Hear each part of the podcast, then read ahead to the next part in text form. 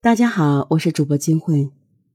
二零零九年，时任云南省航务管理局的局长助理、综合规划处的处长陈辉，认识了小他十五岁的四川籍女子胡祖英。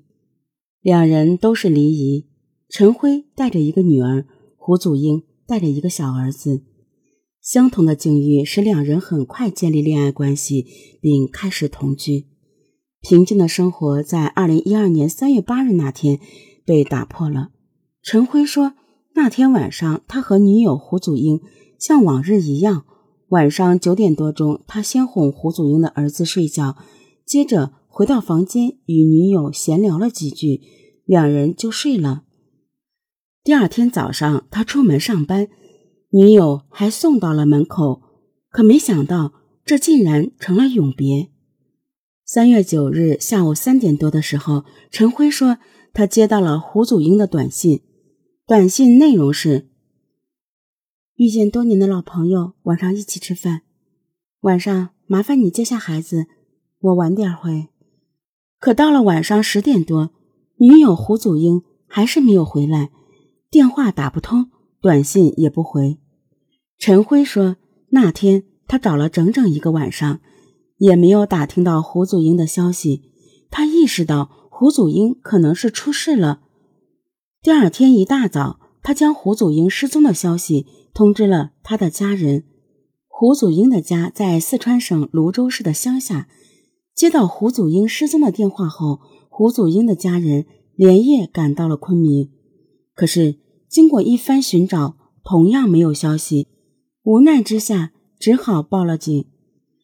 在警方调查时，胡家人没有停止寻找。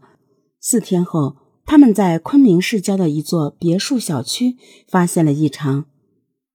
他们在小区附近的树林里发现了一块新翻动工的土地。因为胡祖英已经失踪四天了，胡家人心中有了不祥的预感。胡家人找来了工具，扒开了新土。很快，土里面就露出了一个黑色的塑料袋。胡家人赶紧报了警。警察赶到后，在新土下面挖出了一具蜷曲着的尸体，死者的四肢和颈部都被胶带捆绑着，头部包裹着黑色塑料袋，身上穿着一套粉红色的睡衣，脚上没有穿鞋。虽然面部被包裹，胡家人还是能认出死者正是失踪多日的胡祖英。法医发现。胡祖英睡衣的前胸处有一大片血迹，胡祖英面部被棉质毛巾覆盖，整个毛巾都被鲜血染透。尸检发现胡祖英的头部、胸部有多处骨折，法医认为胡祖英的死亡是被钝器打击头部、颅脑损伤所致。胡祖英尸体被发现的那座别墅小区叫红色庄园。位于昆明市的寻甸县境内，离昆明市一百多公里。红色庄园是上世纪九十年代开发的，入住率并不高。小区内很荒凉，草深人稀。陈辉在这里有一套别墅。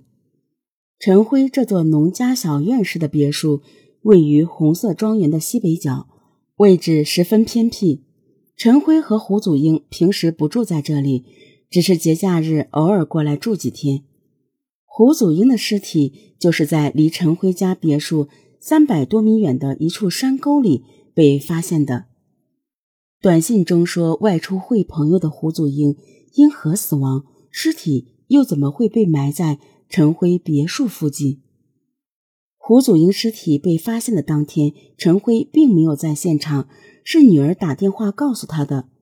陈辉说：“听到这个消息，他很悲痛，但是压根没想到别人会怀疑他是凶手。”陈辉说：“他与女友胡祖英同居的三年多时间里，两人相处的比较融洽。二零一二年春节，两人都开好了婚姻状况证明，准备过完春节找个时间去登记。可没等到那天，就出事了。”陈辉说。胡祖英经常会带他的朋友到那间别墅去玩。知道那间别墅的，并不是只有他自己。胡祖英的很多朋友都知道。胡祖英出事前发短信说是和朋友一起吃饭，陈辉觉得可能是胡祖英带朋友来别墅玩，在别墅出的事，尸体才会被埋在了别墅附近。如果真的是这样，当天与胡祖英在一起的朋友嫌疑就很大。问题是那个朋友是谁？胡祖英只读了高中，很早就外出打工。二十二岁那年结了婚，可婚后不久感情就出了问题，在孩子一岁多的时候就离了婚。离异的胡祖英带着儿子只身到了云南的省会昆明，在一家酒店做销售。在酒店上班时，胡祖英认识了陈辉，两人很快谈起了恋爱，并同居。同居后，因为在酒店赚钱不多，还辛苦，胡祖英就辞了职，先是做了一些小生意。可是生意也没做多久，就做不下去了。出事前处于待业状态。胡祖英的朋友并不多，外出应酬也很少。警方曾进行过排查。没有找到当天与胡祖英在一起的朋友，也没有发现哪位朋友有嫌疑。但是在二零一二年三月二十日，警方在昆明的大街上将外出办事的陈辉抓走了，认为他是最大的嫌疑人。陈辉说：“警方似乎一开始就认定人是他杀的，反反复复给他做工作，要他配合主动交代，但他一直否认。”在随后的三年多时间里，警方先后给陈辉做了十四份笔录，可陈辉一直否认杀人。陈辉的否认并没有让他获得自由。二零一二年三月二十一日被巡店警方刑事拘留，四月二十六日被批捕，二零一四年十一月被起诉到昆明市中级人民法院，直到二零一五年六月九日，昆明中级人民法院。一审宣判他无罪，才被释放。离他二零一二年三月二十日被抓，已经过去了三年多。